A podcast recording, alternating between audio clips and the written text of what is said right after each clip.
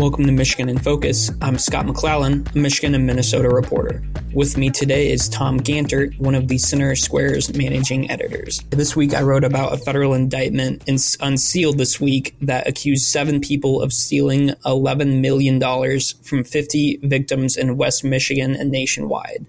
Most of those people were elderly. So the indictment says that the victims would receive a computer pop up saying a virus had infected their device which provided a number to a cell phone uh, number to call and resolve the alleged problem. But apparently, the number led to alleged scammers in India who would scare the victims, and uh, they would apparently tell the victims their bank account had been compromised and that they needed to hand their money to federal agents, um, or that the victims were part of a criminal investigation and that they had to pay to clear their name. So these alleged scammers were part of an international ring of fraud who, um, in, in one instance, met someone in Lake County, Michigan, and collected nearly $400,000 from some woman who thought her bank account was compromised and that she was handing her money to federal agents. And unfortunately, uh, the FBI says that there were there this happens quite frequently in 2022, the FBI's Elder Fraud Report said that there were 88,262 people over the age of 60 who were victimized in 2022 for a total loss of $3.1 billion. The state of Michigan tracks what are the, the most uh, common uh, fraudulent scams for elderly parents. And there's basically five different variations of it. There's the the first one, I, I know people have fallen for this, the grandparent scam, where you get an email um, or a text message on the cell phone from a grandson who is in jail, doesn't want his parents to know. Can you give me, you know, uh, a two thousand dollars for bail, and don't tell mom and dad.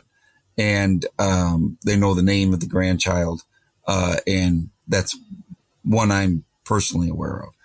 Uh, then the other ones are, are lottery and sweepstakes scams where they say that you've won it, uh, or the sweepstake recovery scam where you get the email or notification the elderly people do that they won, but uh, to to uh, to process the you know the, the award you get, uh, it's like several hundred dollars, and the other one is a government money scam.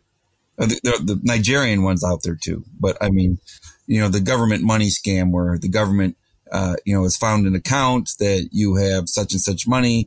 Uh, the processing fee to get that money is this. Send it to us. Blah blah blah. So, uh, I've fallen for a scam. Wasn't elderly, but I was looking for a house to rent, and uh, I went on. You know, you're you're on uh, Craigslist. This is a couple years ago, and I saw the house. I saw the uh, it was it was the rent was low, uh, and it was in a decent area. So I called and that started it, you know, and they, they know how they got you in was a photo of a decent house in a nice neighborhood. And the rent was, whoa, that's far lower than, you know, what it is. So you contact them and then you're in because, you know, you think that's the house. It took me about 10 minutes to figure out, you know, uh, I didn't lose any money, but, you know, for about a good 10 minutes, I was thinking, hey, I found a good place to rent. Yeah, and that's even more of a danger whenever you have people who aren't, you know, someone like a grandparent who may not call to verify the information with the parents or the kid themselves.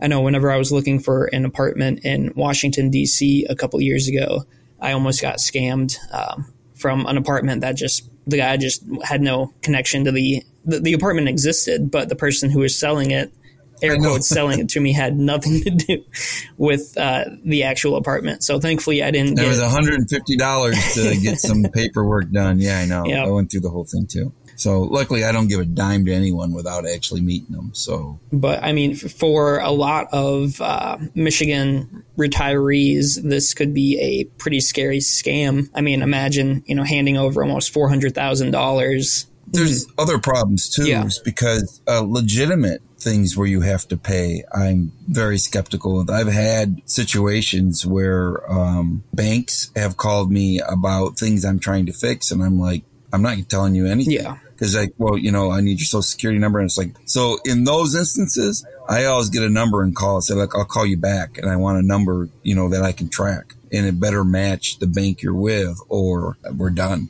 you know. And one instance about five years ago, it was a bank. And I was like, I'm not telling you anything because they were asking like social security number. And it's like, I'm not telling you that, you know.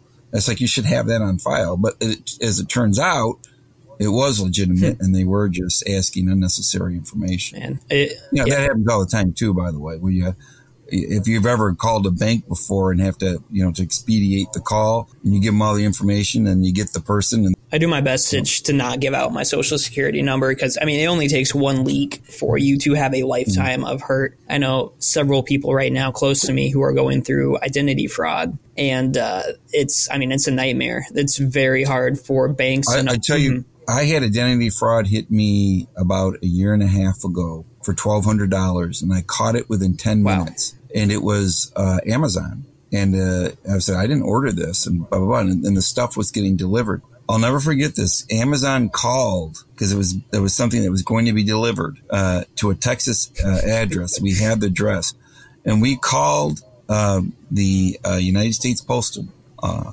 Office that was shipping it, and it was in the process of being delivered. And we had a USPS person saying, "Can you stop the shipment?" And the Amazon person was saying, please stop the shipment. She goes, we're not going to stop it. Yeah. Forget it. And hung up on us. and it's like, okay. I mean, it just kind of struck me. It's like, yeah, hey, we can stop this. We'll stop this thief. And U.S. United States Postal System didn't care. They're like, we couldn't, said, there's no way we can do to stop this. Goodbye. Mm-hmm. And she hung up on us.